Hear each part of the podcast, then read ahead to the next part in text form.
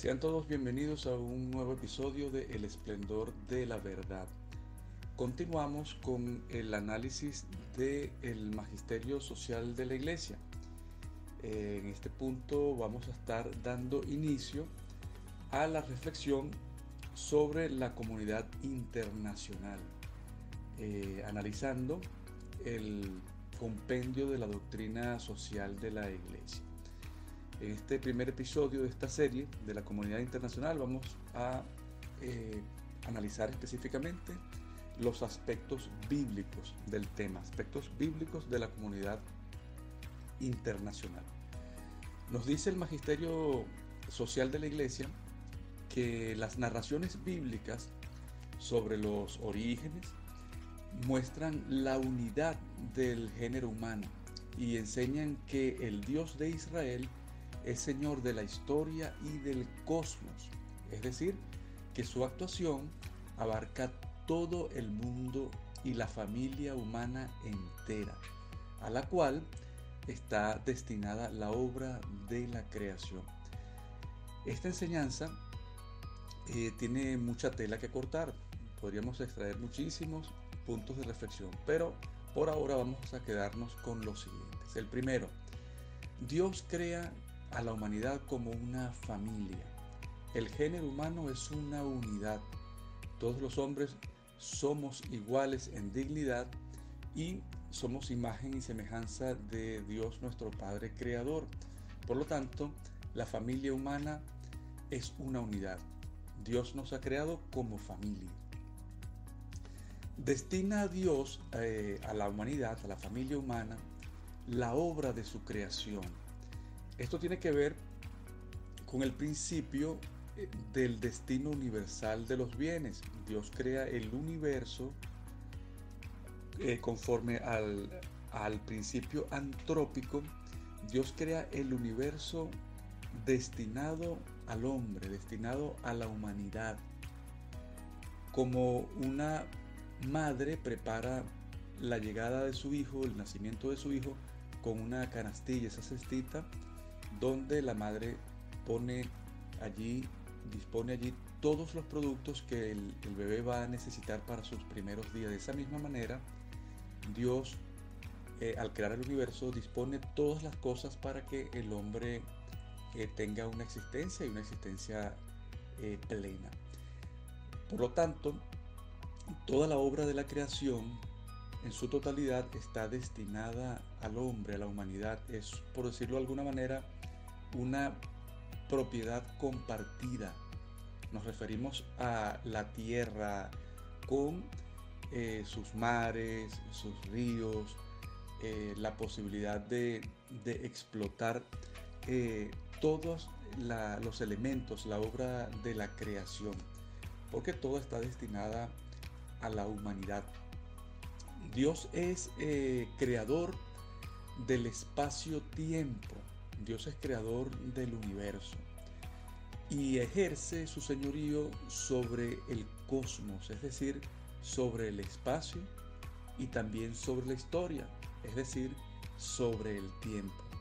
Dios ejerce, Dios que creó el universo, que entendemos en la teoría eh, física y también en teología como el espacio-tiempo, Dios no solamente lo crea, sino que mantiene su señorío eterno sobre él. O sea, no es como, por decirlo de alguna manera, un padre irresponsable que tiene un hijo y luego le abandona. Pues de ninguna manera Dios ha creado el universo y mantiene el ejercicio de su señorío sobre él. Como el universo es espacio y es tiempo, Dios ejerce su señorío sobre estas dos perspectivas del universo ejerce su señorío sobre el cosmos, que es el espacio en el universo, y ejerce su señorío sobre el tiempo, que desde la perspectiva eh, humana del, acontecer en, el tiempo es la historia. Estas son las dos dimensiones, espacio y tiempo, cosmos e historia, en que la persona humana eh, despliega su existencia en el plano temporal, la persona humana, el hombre, la mujer, están insertos en el tiempo, están insertos en el cosmos con su cuerpo. Y con ello es que el hombre, la persona humana, se inserta en la vida social. La vida social eh, de la humanidad, del hombre, es la manera en que estamos nosotros desplegando nuestra existencia en este, eh, lo que la iglesia llama el plano temporal, el plano temporal. Esa realidad de espacio-tiempo en la que habitamos y en la que hacemos vida con nuestros hermanos, con nuestros congéneres, eh, las, otras personas, los otros seres eh, humanos. Como ya se ha visto al analizar la antropología cristiana, sabemos que el hombre tiene seis dimensiones, que son la dimensión individual, la dimensión social, la dimensión corporal, la dimensión espiritual, la histórica y la trascendente. Entonces, con estas dos dimensiones eh, del espacio-tiempo es con las que el hombre se inserta en la vida social. Por ello, hablamos, eh, habla la iglesia de realidades temporales. Esto para referirse a los distintos ámbitos de la dimensión social. Eh, realidades temporales. ¿De dónde viene esta, esta expresión? Este concepto que nos aporta la doctrina social de la iglesia. Realidades temporales. Realidades viene del latín res. Res, realidad, que significa cosa. Nosotros con el cuerpo estamos insertos en la dimensión espacial del universo, estamos insertos en el espacio. Con nuestro cuerpo nos insertamos en el espacio. Y tiempo viene del latín tempus y de allí temporal, tiempo, espacio-tiempo. Entonces nosotros con ambas dimensiones de nuestra persona estamos insertos en la dimensión social.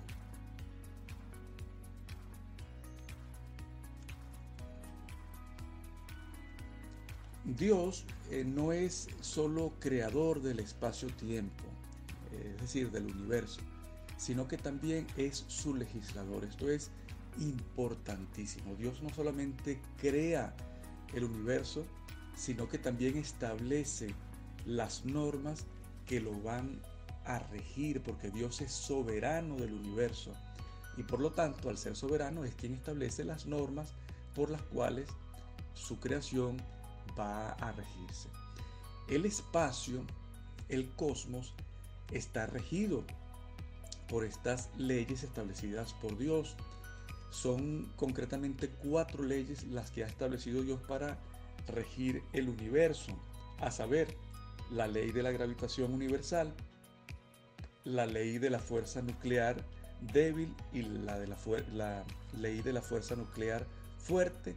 Y la cuarta es la ley electro, electromagnética o la ley del electromagnetismo. Nada ocurre o deja de ocurrir en el cosmos si no es por la influencia de estas cuatro leyes universales. Todo lo que sube, baja. Son, es la ley de la gravitación universal. Esa ley ha sido establecida por Dios. ¿Y por qué Dios ha establecido estas cuatro leyes del universo? Para que el universo tenga un orden y ese orden, conforme al principio antrópico del que hemos hablado, está establecido por Dios para la viabilidad de la vida humana, para la existencia humana. Es por ello que el hombre tiene que respetar las leyes del universo para poder existir, para, para no morir.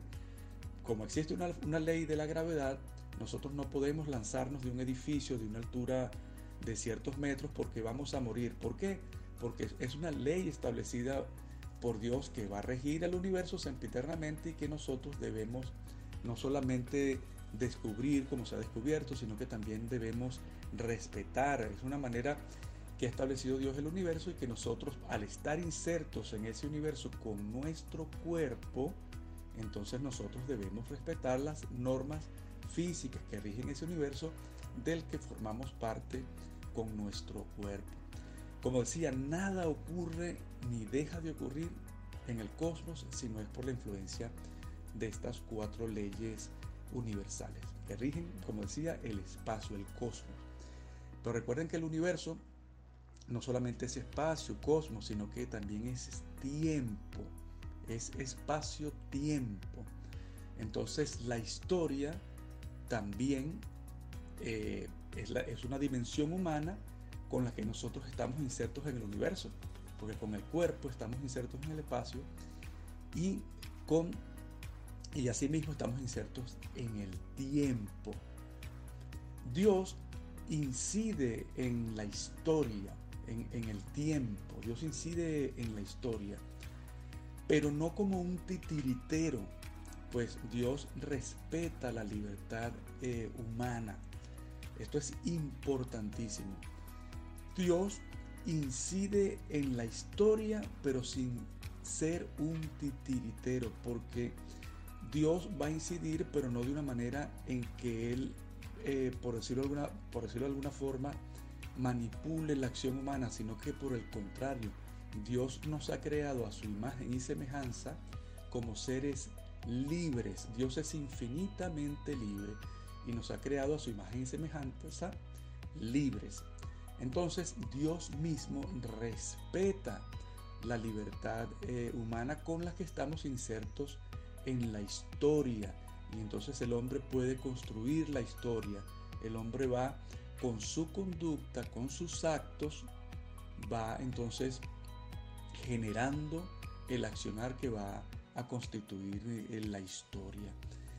Dios ha intervenido de manera eh, especialísima en la historia con la encarnación del Hijo de Dios, con la encarnación de Jesucristo, la encarnación de Dios Hijo que se hizo verdadero hombre siguió siendo, sigue siendo verdadero Dios y se encarnó como verdadero hombre. ¿Por qué lo hizo Dios? Para redimirnos, para salvarnos. Fue una manera en que Dios se involucró, se insertó en el universo creado, en el espacio-tiempo y concretamente en la historia, para bien de la humanidad. Es decir, Dios que crea el universo para la plenitud de la vida humana, se inserta en ese universo, se inserta en el tiempo, se inserta en la historia para restaurar la plenitud de la vida humana perdida por el pecado original. Esa es la manera en que Dios se ha insertado de manera especialísima en, en la historia.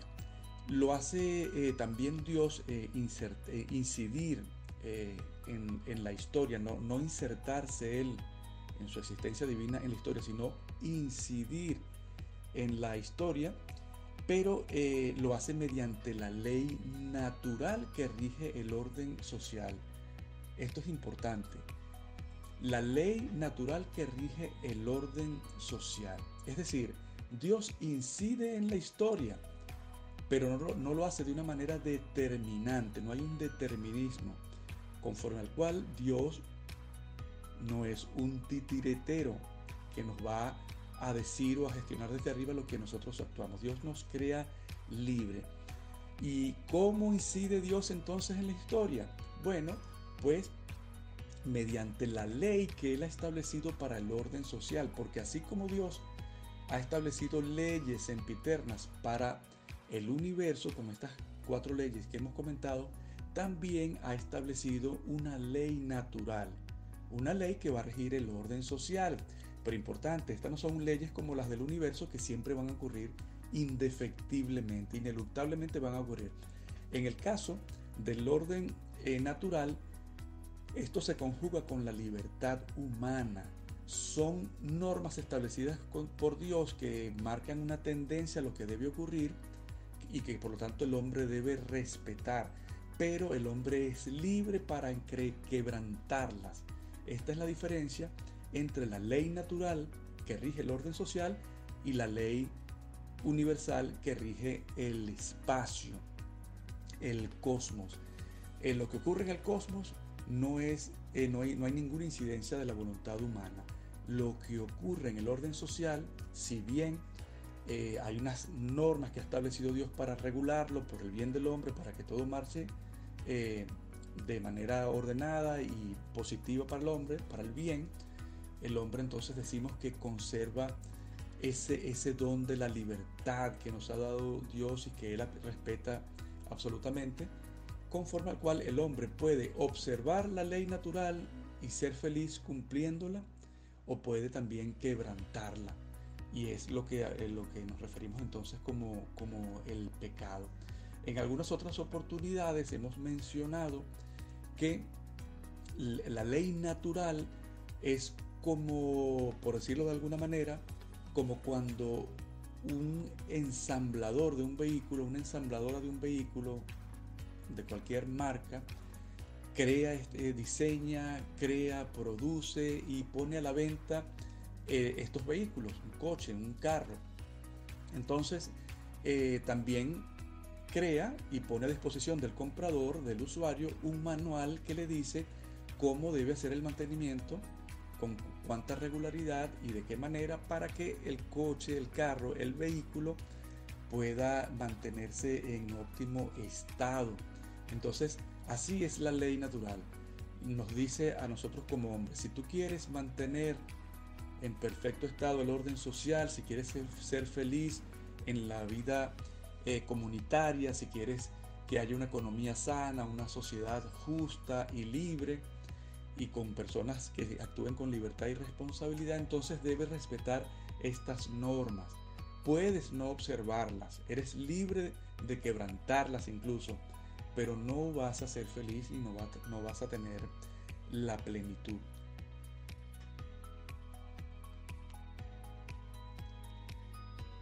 Es así entonces como Dios es el legislador eh, tanto en el ámbito espacial, podríamos decirlo, eh, del dónde, eh, y como Dios también es legislador en el ámbito personal, el a quién. En el, en el ámbito espacial, ¿dónde rige Dios? ¿Dónde es legislador Dios? En el universo entero en el dónde, en el universo entero, en, en todo el cosmos. En el ámbito personal, ¿a quién rige Dios? Pues al hombre, que es el sujeto que tiene la capacidad dentro del espacio-tiempo, en el universo creado, de relacionarse con Dios.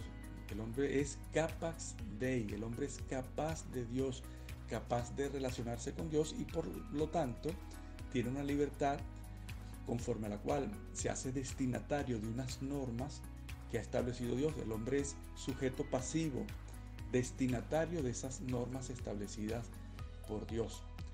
Y además, en el ámbito eh, temporal, es donde Dios establece estas normas. Repito, primero para el ámbito espacial, es decir, en el donde rigen las normas de la ley natural, del orden social de la sociedad, donde el hombre se encuentra, en todo el espacio que el hombre ocupe. Eh, donde, eh, ¿A quién está dirigido? A toda persona humana, todo ser humano, todo hombre, toda mujer, todo niño, todo ser humano está dentro del ámbito personal de aplicación, regido por estas normas del orden social. Y en el, desde el punto de vista eh, temporal nos referimos al cuándo, pues en todo momento, hasta el fin de los tiempos. Esto en cuanto a la ley natural. Y ya sabemos que evidentemente la legislación de Dios, la legislación divina para el orden eh, del universo, pues son sepiternos. Dios ha creado el universo con estas, con estas normas tal, cual hemos ido descubriendo, que por ahora, eh, según los científicos, todo indica que son solamente cuatro. No obstante, con el avance de la física cuántica eh, se ha ido descubriendo y teorizando acerca de unas, unas nuevas, eh, no, unas nuevas leyes, sino unas leyes también sempiternas creadas por Dios desde el, desde el principio, pero que no conocíamos en el ámbito cuántico y que también pues son ley creada por Dios.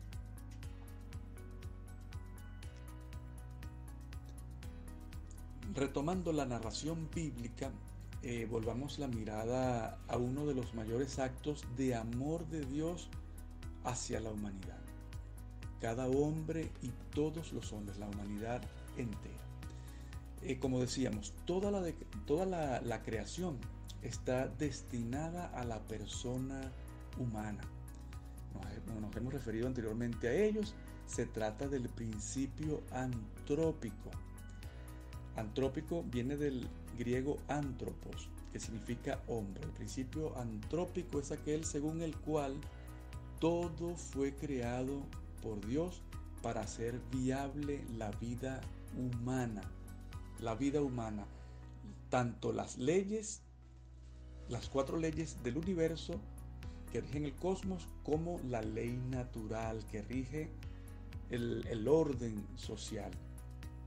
Eh, no solo las cosas visibles son regidas por Dios, sino también las invisibles. Recordemos que Dios es creador del universo, de lo visible y de lo invisible.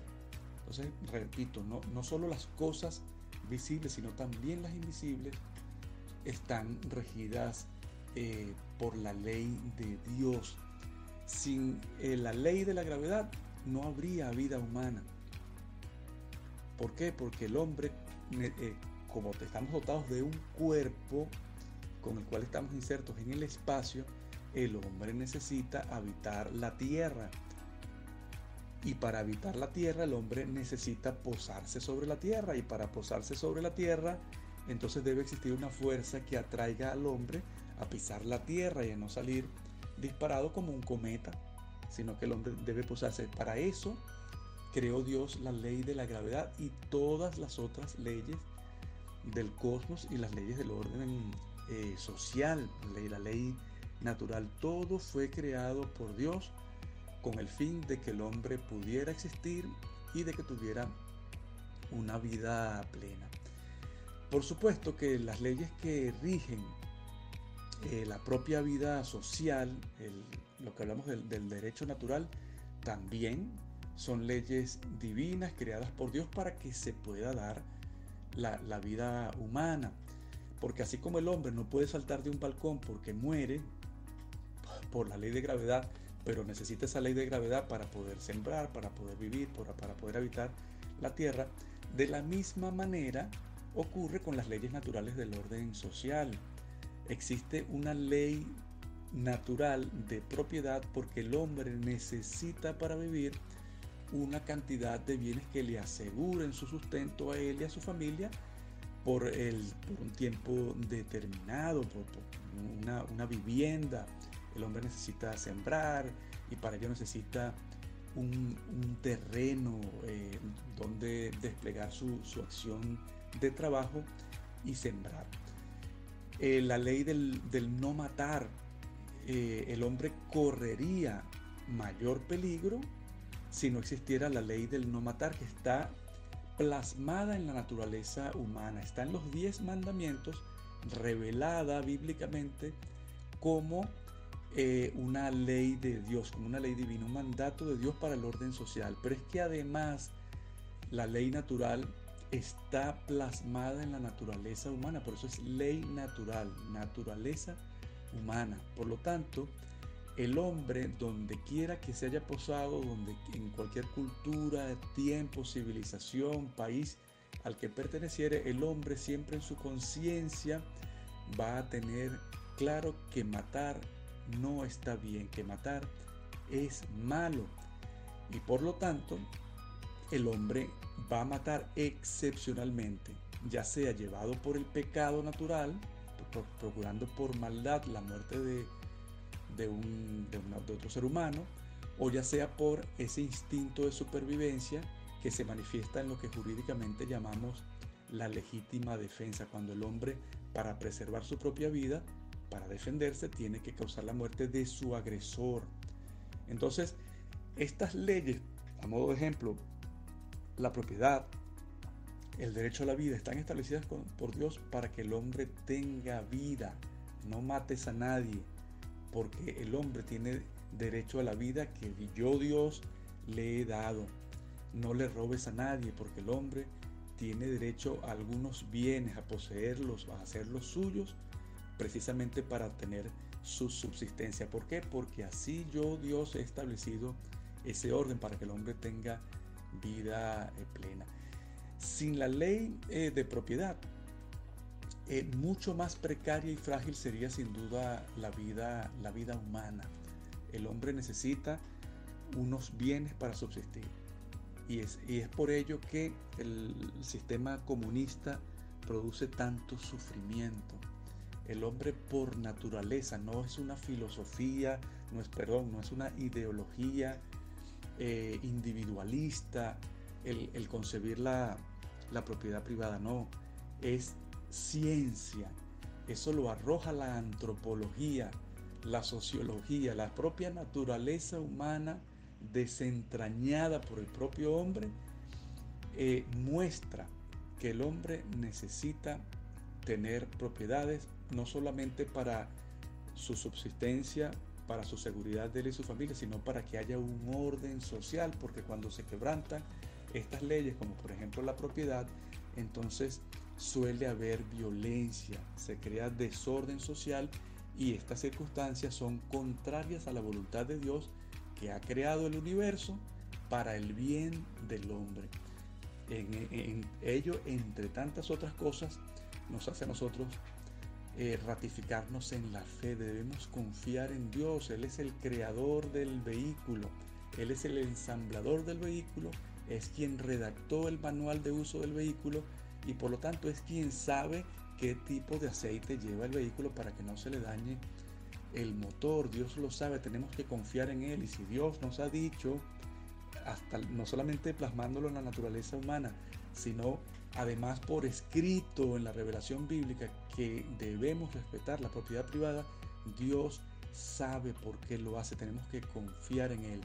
Pero incluso quienes no tienen fe, eh, las personas que, que son o se consideran ateos, deben también respetar la propiedad porque la historia demuestra que cuando se irrespeta la propiedad, se crea mayor pobreza y se genera un gran sufrimiento a las personas, a la familia y a la sociedad como un todo.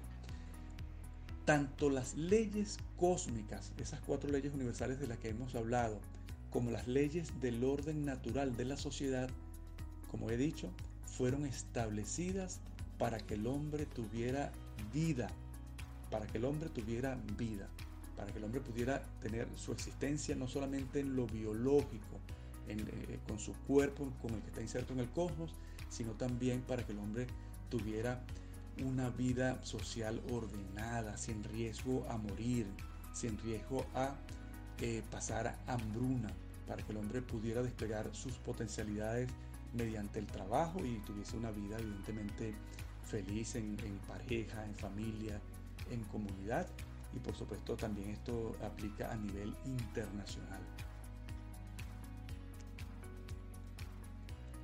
En este contexto debemos destacar que la humanidad, cada, cada hombre, cada nación es una familia. Recuerden que estamos viendo el principio de la familia humana, de la unidad de la familia humana dentro eh, del tema de la comunidad internacional. Entonces, cada hombre, cada nación es parte de la familia humana para cuya unidad Dios ha preparado absolutamente todo con un amor infinito que resulta este amor incomprensible para la limitada razón humana. Eh, como símil, ya he comentado anteriormente, un símil que nos da apenas un leve destello de ese tierno y solícito amor de Dios para con la humanidad. Eh, nos permitimos entonces pensar en, ese amor y esa diligencia con la que una madre prepara esa canastilla, esa, cestita de que hemos hablado con todos los, insumos que necesita el bebé eh, para esos primeros días eh, recién, nacido, esas cosas que, requiere el bebé, el bebé, por nacer. Como expresión de esa canastilla de Dios para, para su bebé, que es la humanidad, ese, bebé por nacer, eh, nos enseña el compendio de la doctrina social de la iglesia que el libro del Génesis muestra que el hombre no ha sido creado aislado, sino dentro de un contexto, por decirlo de alguna manera, esa, esa canastilla. El hombre es creado por Dios, pero no de manera aislada, simplemente que el hombre exista y, no sé, por decirlo de alguna manera, flote en el universo, no. Dios establece el sitio donde va a habitar el hombre y el cómo va a habitar el hombre con todas estas leyes de las que hemos hablado.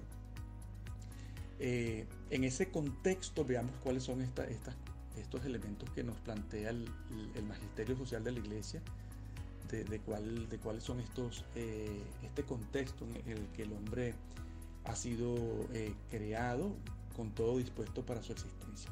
Lo primero es el espacio vital. Este espacio es el que asegura la libertad al hombre. Eso está reflejado en el Génesis con la figura del jardín, el jardín del Edén. El espacio vital para el hombre. Fíjense que si bien toda la tierra está destinada universalmente al hombre, importante, no solamente el planeta Tierra, sino el universo que el hombre sin duda está llamado a dominar. Eh, esa, esa tierra está destinada universalmente al hombre, por aquello que hemos comentado del principio del destino universal de los bienes. El hombre, la nación necesitan un espacio particular en el cual asentarse. El hombre no es un ángel, no somos ángeles, somos hombres. Tenemos un cuerpo, una dimensión corporal y por ello necesitamos un ámbito espacial donde posarnos, donde habitar. Necesitamos una casa, necesitamos un país, una patria. Y ello, como decía, lo refleja la figura del jardín del Edén en, la narración genética, en la narración bíblica del Génesis. Si Dios no hubiese querido ni pensado, ni diseñado, ni dispuesto que el hombre tuviese un espacio vital, no, en, el propio Génesis no, no, no, nos habría enseñado absolutamente nada con respecto a ningún jardín en el que en esta primera pareja humana, eh, aunque de manera figurada por supuesto, habitara. Simplemente creó la tierra para el hombre, bueno, y donde el hombre se pose eh, ya va a estar bien. Pues no, fíjense que en el Génesis si bien Dios crea la tierra completa, pues dispone de un sitio específico que es el jardín para que el hombre habite. Y es por ello que evidentemente el hombre necesita, eh, demuestra esa necesidad de tener un techo, de tener un espacio y los países, las naciones, de tener un territorio. Eh, luego vamos a hablar un poco en su momento de las fronteras, las cuales no son malas per se. Las fronteras son una manera de poner orden en, eh, orden en, la sociedad internacional, en la comunidad internacional, porque cada, cada nación, cada país tiene derecho también a, la subsistencia y a la propiedad privada a esa escala, y esto requiere unas fronteras. Esto evidentemente no significa que, que no vaya a haber una posibilidad de emigrar y que no se deba recibir a los refugiados. Eso ya es otro tema, pero las fronteras no son algo malo per se, son eh, una figura jurídica e internacional que permite el orden para que cada nación pues tenga cierta seguridad para su propia eh, subsistencia, para su permanencia en el tiempo. Ese es el primer elemento, el espacio vital, el jardín. El segundo elemento es la disponibilidad de alimentos. Eh, la figura en, el Génesis sería con esto los árboles del jardín, los árboles que Dios ha plantado en ese jardín. Entonces, este segundo elemento, que es la disponibilidad de alimentos, eh, que tiene la figura de los árboles del jardín del Edén, también está vinculado con el principio del destino universal de los bienes.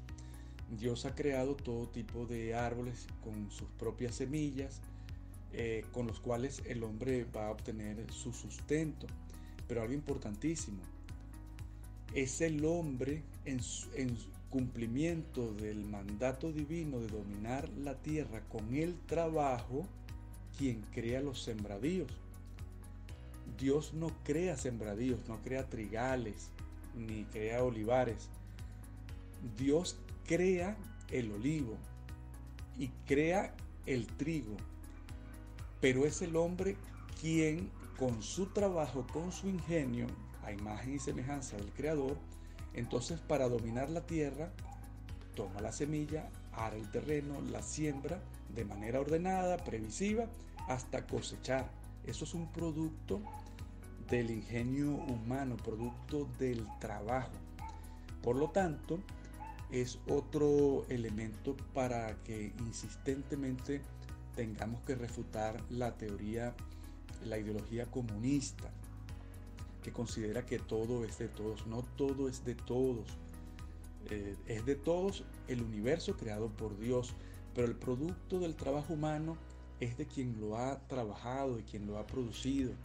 Y, y esto hay que respetarlo porque es ley natural si un hombre domina un terreno, lo siembra, cosecha, produce en él y viene otro a decir que ese terreno le pertenece porque es de la humanidad y esa cosecha también le pertenece porque es de la humanidad, sin duda haber la tendencia es que haya un acto de violencia porque el hombre, si bien es un ser espiritual y por lo tanto con esa capacidad de, esa capax de esa capacidad de elevarse y relacionarse con Dios, también eh, tiene instintos de supervivencia y, por lo tanto por esa naturaleza herida por el pecado puede llegar incluso a la violencia y va a llegar sin duda, esa es la gran tendencia, a la violencia para que sea respetada eh, ese esfuerzo eh, que ha tenido, porque es una manera de preservar su subsistencia y también la de su familia. Es un acto en el que el hombre trata de hacerse justicia por propia mano. Por lo tanto, debemos nosotros insistentemente seguir, continuar diciendo que hay que respetar la propiedad privada.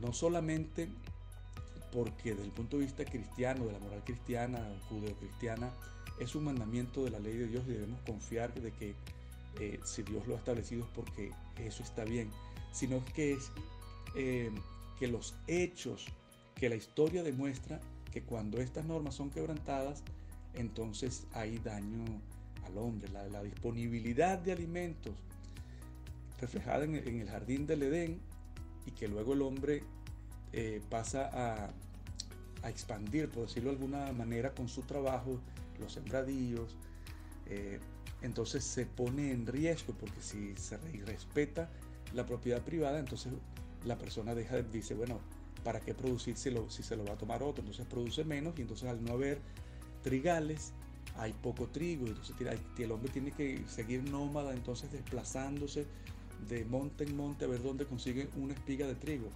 Eso hace daño a la humanidad. Por lo tanto, hay que respetar la propiedad privada. El tercer elemento de este contexto es el, el trabajo. El mandato de cultivar es la figura con la que en el Génesis queda plasmada esto, esto eh, bíblicamente. El mandato de cultivar, cuando Dios nos manda al hombre a cultivar. Ese es el elemento, el elemento trabajo, con el cual el hombre eh, se hace co-creador. Dios Padre, creador, nos crea a su imagen y semejanza. Y como Él es creador, nosotros somos co-creadores y por ello tenemos la creatividad que desplegamos con ocasión de nuestro trabajo, con nuestro ingenio y pasamos a transformar los bienes creados, los bienes de la naturaleza. Entonces tomamos una roca que ha sido creada eh, por Dios, le sacamos filo y hacemos un objeto eh, cortante o punzante con el cual vamos a labrar la tierra o a manipular eh, los alimentos o, incluso a cazar.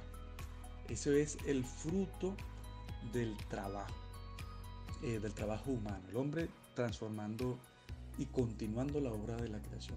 Y el cuarto y último elemento es la comunidad, el elemento comunitario. En la narración bíblica, esto estaría reflejado con el don de la ayuda de alguien semejante al hombre. El hombre eh, señala la revelación bíblica en el Génesis que dijo Dios que no es bueno que el hombre esté solo. No es bueno que el hombre esté solo. Esto no es solamente en el sentido de que necesita una pareja, que, también lo es por supuesto, sino que el hombre eh, es un ser social. Recuerden que una de las dimensiones de la persona humana es la dimensión social, eh, porque nosotros somos imagen y semejanza de Dios, que si bien es uno solo, son tres personas, Padre, Hijo y Espíritu Santo, que se relacionan eh, infinitamente en el amor por la eternidad. Entonces Dios es un ser único, es un solo Dios, pero no es un ser solitario, porque son tres personas que se relacionan, conversan a lo largo de, la narración bíblica, vemos cómo, cómo Dios eh, se relaciona con él, con mismo. Por ejemplo, cuando crea el hombre, eh, Dios no dice hágase el hombre, sino que dice hagamos al hombre. Es Dios Padre conversando con Dios Hijo, con Dios Espíritu Santo y así en, en otros pasajes bíblicos también esto se ve, sobre todo en, el Nuevo Testamento. Entonces el hombre necesita esa canastilla de que hablamos, preparada por Dios para, para garantizar la subsistencia, necesita de una comunidad. No es bueno que el hombre esté solo, porque el hombre necesita de apoyo, de compañía, de solidaridad. El hombre no es independiente. El hombre está llamado a la interdependencia a la interdependencia para eh, vivir la vida en plenitud. Esa interdependencia, como se ha visto en, ya en, la antropología cristiana, también es eh, parte de la imagen y semejanza del hombre con respecto a Dios, cuyas tres personas, Padre, Hijo y Espíritu Santo, son interdependientes. Si bien Dios Padre crea el universo, necesita de Dios Hijo para que redima al hombre que es su criatura y necesita de Dios Espíritu Santo para que consuele al hombre y lo santifique. Es así como eh, las tres personas de la divinidad son interdependientes y el hombre es interdependiente. La mujer y el hombre, hombre y mujer, varón y hembra, son interdependientes y además complementarios. Se complementan el uno con el otro para hasta hacerse uno solo. Y de la misma manera en la comunidad se necesita, eh, el trabajador necesita que haya un empresario, el empresario necesita que haya trabajadores, un niño para aprender necesita maestros y los maestros para trabajar, para llevar el sustento a su casa necesita que haya alumnos. Una persona que necesita comprar un litro de leche necesita que alguien haya criado una vaca, que haya eh, producido leche y alguien que haya eh, comercializado, distribuido la leche para que llegue a su hogar. Somos interdependientes.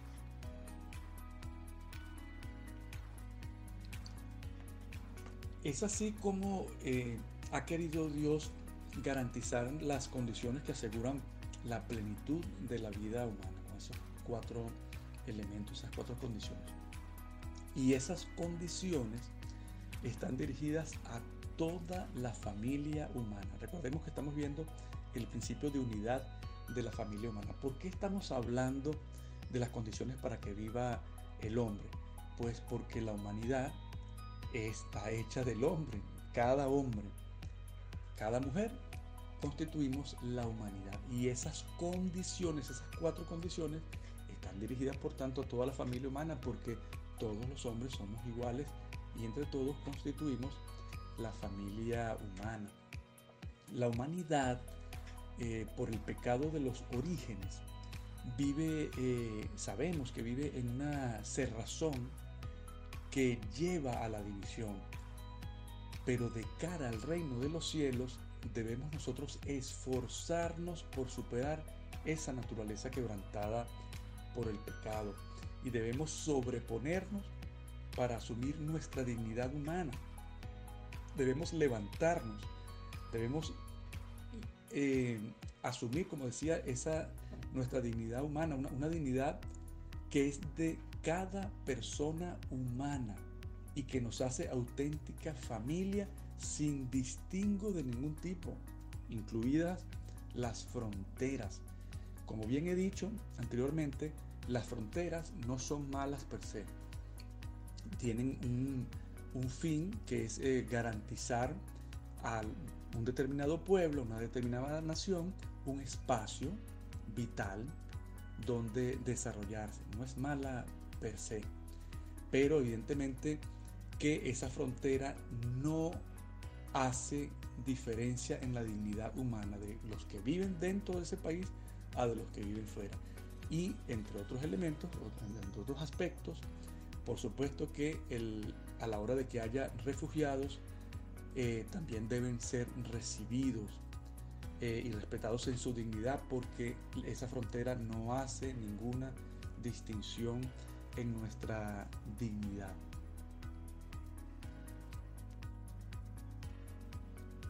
Es así como la humanidad es una familia única, porque tiene un Padre Creador común y por ello la dignidad universal de la persona humana, porque somos imago Dei, somos imagen y semejanza de Dios, somos imago Dei. Cada nación tiene derecho natural a un espacio vital, a ese jardín eh, del Edén. Cada nación sin duda que tiene ese derecho. Y ello es bueno en sí mismo, tal como lo hemos referido. Eso es bueno en sí mismo porque garantiza a cada nación su espacio vital.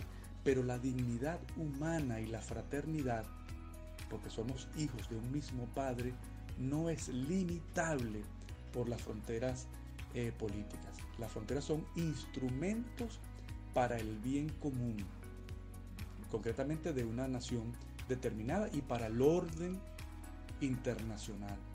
Pero esa dignidad humana y esa fraternidad por ser hijos de un Padre común, de nuestro Padre único que es de Dios, no puede ser cercenada por la figura de las, eh, de las fronteras. Debe haber un sano equilibrio entre las necesidades entre, la necesidad de que exista una frontera, la necesidad eh, de una frontera, como hemos dicho, por seguridad, por orden internacional, por bien común, pero también con el derecho de asilo y de refugio. Debe haber un sano equilibrio entre estas cosas, porque siempre la frontera va a ser algo instrumental y por lo tanto no, va, no debe prevalecer jamás y nunca sobre la dignidad humana que es la que se encuentra regulada por el derecho de asilo y de refugio, que es un derecho humano inherente a, nuestra propia naturaleza, por lo tanto relacionado intrínsecamente con nuestra dignidad. Eh, cada quien eh, debe honrar padre y madre luchando por su país. Esto quiero comentarlo eh, con particularísimo sufrimiento, porque quienes me conocen saben que soy venezolano, eh, parte de esta diáspora a la que nos, eh, hemos sido obligados por el desorden social que se ha generado en Venezuela con la vulneración de toda ley natural y de todo principio democrático por el régimen de Hugo Chávez y Nicolás eh, Maduro. cada quien debe honrar padre y madre y por lo tanto debe luchar por su país, debemos luchar donde Dios nos ha hecho nacer. Allí nos quiere Dios. Esa es la regla general. Que Dios nos, nos dispone que, que nosotros nazcamos en un país y que nosotros luchemos por ese país porque es una manera de honrar padre y madre.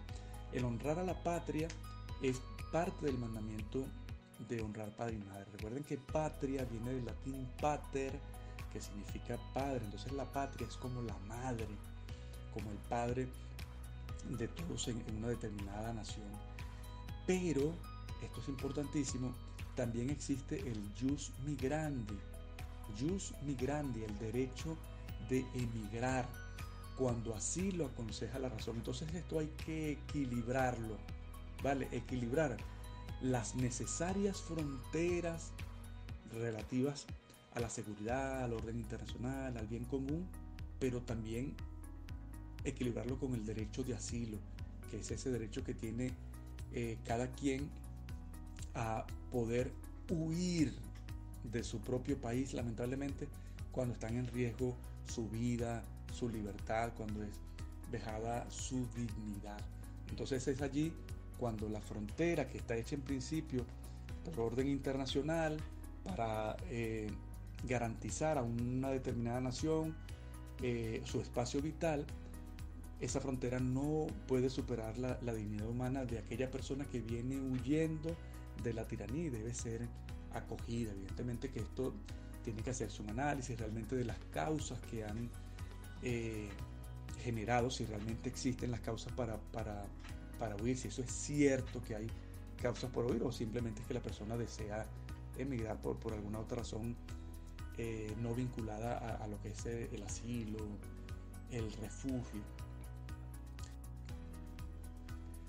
Esta la, la unidad de la familia humana y, la vigencia inderogable de la ley de Dios en el corazón del hombre, que en la mismísima Revolución Francesa, que en muy buena medida es hija del iluminismo, eh, en esa misma Revolución Francesa, a pesar de sus eh, graves errores, eh, tuvo al menos un par de destellos que demuestran que la humanidad en el fondo sabe que es una familia, y que es una familia única. El, sabemos que el, el pensamiento, la ideología que sustentó la, la Revolución Francesa, evidentemente estaba reñida con, eh, con la iglesia y con, con ciertas enseñanzas eh, de la fe cristiana. Pero es un estupendo ejemplo eh, para nosotros constatar cómo en efecto la ley natural está plasmada en el corazón del hombre. Por mucho que el hombre piense distinto, eh, pertenezca a un, a un, tiempo, a una nación distinta, eh, en, el, en su corazón está plasmada esa ley de Dios que no va a poder derogar ni siquiera porque cambie de convicciones o simplemente se permita voluntariamente eh, quebrantar esa, esa ley de Dios. ¿Cuáles son esos dos destellos que, quiero comentar con ustedes, con ustedes que, demuestran que la humanidad en el fondo eh, se sabe familia y que quedó evidenciado en la, en la Revolución Francesa. Pues a saber son dos. El primero es que el mismísimo lema de la Revolución Francesa, que es libertad, igualdad y fraternidad, igualdad, libertad, fraternidad, aún involuntariamente, o sea, aún sin quererlo, alude a notas esenciales del hombre y su relación con la divinidad. ¿Cómo es esto? Pues veamos. Fraternidad. Viene del latín frater, que significa hermano. Para ser hermano debe haber una común paternidad, un pater, Dios Padre. Para que haya fraternidad tiene que haber paternidad. Si los hombres somos hermanos, entonces hay un padre común. Entonces ya vemos cómo queda plasmado allí que los revolucionarios franceses, aún negando a algunos la, divinidad, pues estaban manifestando que, sin duda existe. El segundo eh, valor de, de este lema, el primero fraternidad, el segundo la igualdad. Todos somos iguales. ¿Por qué somos iguales? porque tenemos una dignidad común. ¿Y de dónde nos viene esa dignidad común? Nos viene de Dios, porque somos, o sea, nosotros quienes creemos eh, en Dios, eh, conforme a la, a la, fe eh, judeo-cristiana, sabemos que esa igualdad nos viene porque Dios nos creó a todos por igual. Pero incluso un ateo, cuando dice que todos somos iguales, como ocurre en la Revolución Francesa, está reconociendo esa dignidad de Dios. ¿Por qué somos iguales? Si en, lo visible somos diferentes. Unos más altos, otros más bajitos, unos gordos, unos delgados, unos albinos, otros de piel bastante oscura y entre un extremo y el otro distintas variedades, distintos colores de ojos, distintas habilidades, porque hay unos que son una estrella, una estrella de la NBA y otros pues mm, no tienen ese talento, otros son eh, trabajadores, otros son muy creativos. Cada quien tiene una particularidad porque cada persona humana, cada ser humano es único e irrepetible, único e irrepetible. Entonces, ¿cómo podemos decir que somos iguales? Pues porque el hombre es igual en dignidad. El tercer valor de, este lema en la Revolución Francesa, la libertad. Todos somos hermanos, todos somos iguales y todos somos libres. ¿Por qué somos libres? Porque somos libres a imagen y semejanza de Dios, que es infinitamente libre. El hombre es libre y Dios respeta esa libertad porque Dios nos hizo a su imagen y semejanza. Y Dios es infinitamente libre. Entonces, como podemos ver, esos tres elementos del lema de la Revolución Francesa acusan, evidencian, dejan constancia, patentizan que el hombre sabe que la humanidad es una familia. Somos hermanos iguales y libres como nuestro Padre común, como nuestro Padre creador. Ese es el, primer destello, como decía, de, de la ley natural en, en, el pensamiento, en la ideología de la Revolución Francesa. ¿Cuál sería el segundo? Pues el segundo está en la, en la declaración, la propia declaración de, los derechos del hombre. Fíjense que a pesar de ser dictada por la Asamblea Nacional Francesa, es decir, específicamente de una nación, fue una declaración universal. Se hizo a título universal no a título, no es la Declaración Francesa de los Derechos del Hombre o, de, la Declaración Francesa de los Derechos del Ciudadano. Se hizo a título universal porque para la vigencia de los derechos derivados de la dignidad humana, es decir, el derecho natural establecido por Dios, no hace falta pacto ni consenso, pues no son declarables, sino reconocibles son reconocibles por la razón humana y no son alterables ni derogables por voluntad del hombre. Entonces, cuando la, Asamblea Nacional Francesa declara los derechos, los declara como universales porque sabe que no son exclusivos de los franceses, sino de todo ser humano, de toda persona humana, porque, tal como lo dice el, eh, el mismo lema, todos somos iguales, donde quiera que nos encontremos, en cualquier país, y todos somos hermanos y todos somos libres. Entonces, los derechos humanos no, están disponibles para, para, ser pactados, que si vamos a ver si reconocemos unos y otros no. Los derechos humanos no existen porque sean declarados por un organismo internacional, existen porque existe el hombre y estos derechos son inherentes a la naturaleza humana, a la naturaleza del hombre. Por lo tanto, pueden ser reconocidos por cualquier persona y por cualquier nación. Y es por ello que entonces la declaración francesa se hizo de manera universal. Es así como eh, en este contexto, en este orden de ideas, así como, como la humanidad, decíamos, es una familia, una familia una y única. Como uno y único es nuestro Padre Creador. Hemos concluido así este episodio acerca de la unidad de la familia humana dentro de los aspectos bíblicos de la comunidad internacional. Nos encontraremos en una próxima oportunidad para continuar con este capítulo de la comunidad internacional desde las enseñanzas del compendio de la doctrina social de la Iglesia. Dios los bendiga a todos hoy y siempre. Les habló Jonathan García Nieves.